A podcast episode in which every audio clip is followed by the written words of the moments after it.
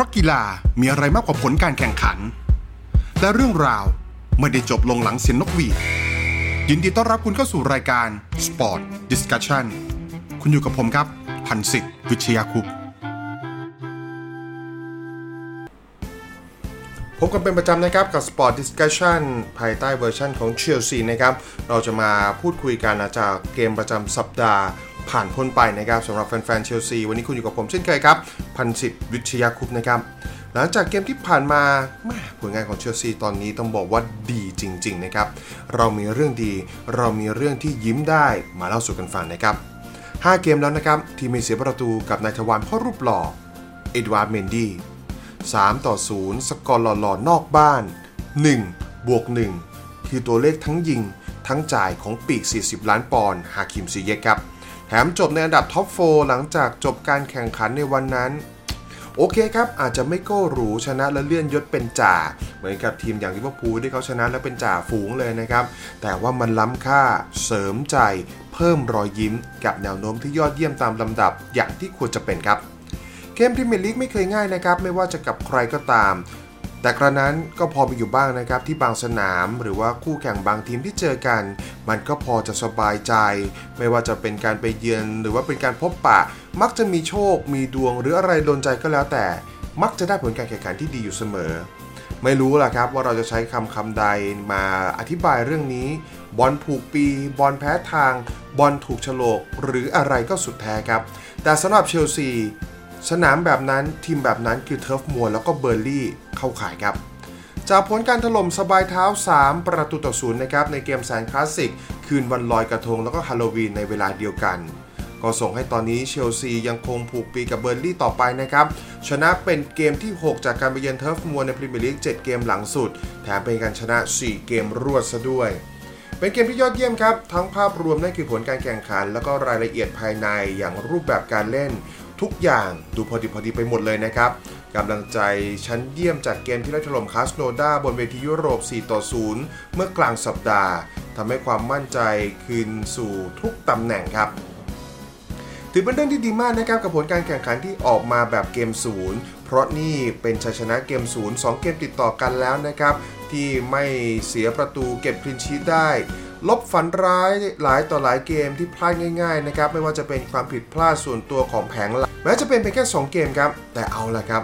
ช่วงนี้เอาหมดแล้วครับ เวลานี้เอาหมดแล้วเพื่อเพิ่มเพื่อเสริมเพื่อเติมความมั่นใจให้เต็มหลอดนะครับกว่าที่แบบมันจะทำได้เต็มหลอดความมั่นใจมีล้นปลีมันก็ต้องเริ่มนับที่ 1 2 3 4 5 แบบนี้แหละครับ โดยเฉพาะความมั่นใจจากปราการด่านสุดท้ายส่วนตัวผมมองว่ามันเป็นเรื่องที่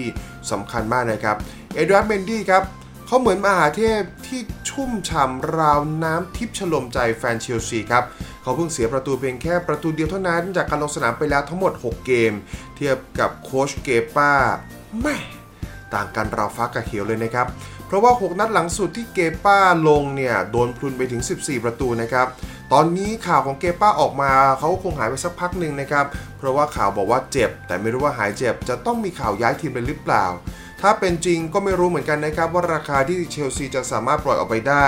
จะเป็นราคาที่ต้องขาดทุนยับเยินมากขนาดไหนนะครับ ส่วนอีกรายที่กลับมาเข้าที่เข้าทางฟอร์มดีจนหน้าแปลกไม่พ้นเป็นเคิร์สซูมาครับประตูที่ทำได้ในวันนี้ในเกมพบกับเบอร์ลี่ถือเป็นลูกที่ 3 ในศึกพรีเมียร์ลีกฤดูกาลนี้แล้วนะครับ ซึ่งมากที่สุดนับตั้งแต่ที่เขากลับมาเล่นพรีเมียร์ลีกเลยเลยทีเดียว แม้ว่ามันจะดีเกินคาด แต่ก็ยังคงยิ้มร่าดีใจได้ไม่นานนะครับ เพราะเชื่อแน่ว่าแฟนบอลยังคงไม่มั่นใจว่าเขาดีจริง ว่าเขาสูงมากคนนี้ จะเป็นหลักให้ทีมเกาะ ได้หรือไม่ แต่ที่ยิ้มแบบไม่ต้องหลอกลวงตัวเองนั่นก็คือเกมรุกครับ สิ่งที่หลายๆ คนอยากเห็นมากเหลือเกินสำหรับฤดูกาลนี้ก็คือแฟรงค์แลมพาร์ดมีดีพอหรือไม่กับการนำผู้เล่นที่เขากวาดซื้อมาใหม่ มา blend รวมกัน มาผสมผสานรวมกันแล้วเล่นให้ได้ ซึ่งวันนี้เราก็เห็นครับในที่สุดเราก็เห็น 6 ผู้เล่นหน้าใหม่ลงสนามเป็นตัวจริงพร้อมกันครับไคฮาแวร์ตซ์ครับเบนชิลเวลล์ เอดูอาร์เมนดี้ ติอาโก้ซิลวา ติโมแวร์เนอร์นะครับทั้งนี้เนี่ยทั้ง 6 ชื่อบางคนก็พิสูจน์ตัวเองได้แล้วในระดับหนึ่งนะครับ แต่ก็จะมีบ้างแบบที่ยังก้ำกึ่งคาบเส้นว่าผ่านหรือไม่ผ่าน แต่ทว่า Shining Star นะครับคนที่โดดเด่นเหลือเกินเป็นดาวประดับฟ้าส่องแสงที่สุดในช่วงนี้ แน่นอนครับ เป็นหนุ่มใหญ่วัย 27 ปีจากโมร็อกโกครับฮาคิมซีเยกนะครับเขาเก่งเขาโดดเด่นมาก่อนครับในเวทียุโรป เคยพาทีมอย่างอาแจ็กซ์อัมสเตอร์ดัมเข้าตัดเชือกถ้วยหูใหญ่ อย่างศึกยูเอฟ่าแชมเปี้ยนส์ลีกมาแล้วนะครับ แต่ด้วยความที่ว่ามาจากลีกเล็กครับทำให้คำถามที่ติดหลังเข้ามา ซึ่งยากมากนะครับว่าจะว่าจะพิสูจน์คำถามเนี้ยเพราะว่าใครก็ตามที่มาจากลีกระดับอย่าง a d v i s i o n League ในเธอร์แลนด์มักจะโดนคำถามแบบนี้ว่า ของจริง หรือกอบเกรด A แต่ก็ไม่รู้เหมือนกันนะครับว่าผลงาน 2 นัด 2 ประตูกับ 2 เกมแรกในสีเสื้อเชลซีของฮาคิมซีเยก ส่งให้เขาเปล่งประกายเป็นผู้เล่นสิงห์บลูที่ถูกใจหลายๆ คนหรือเปล่า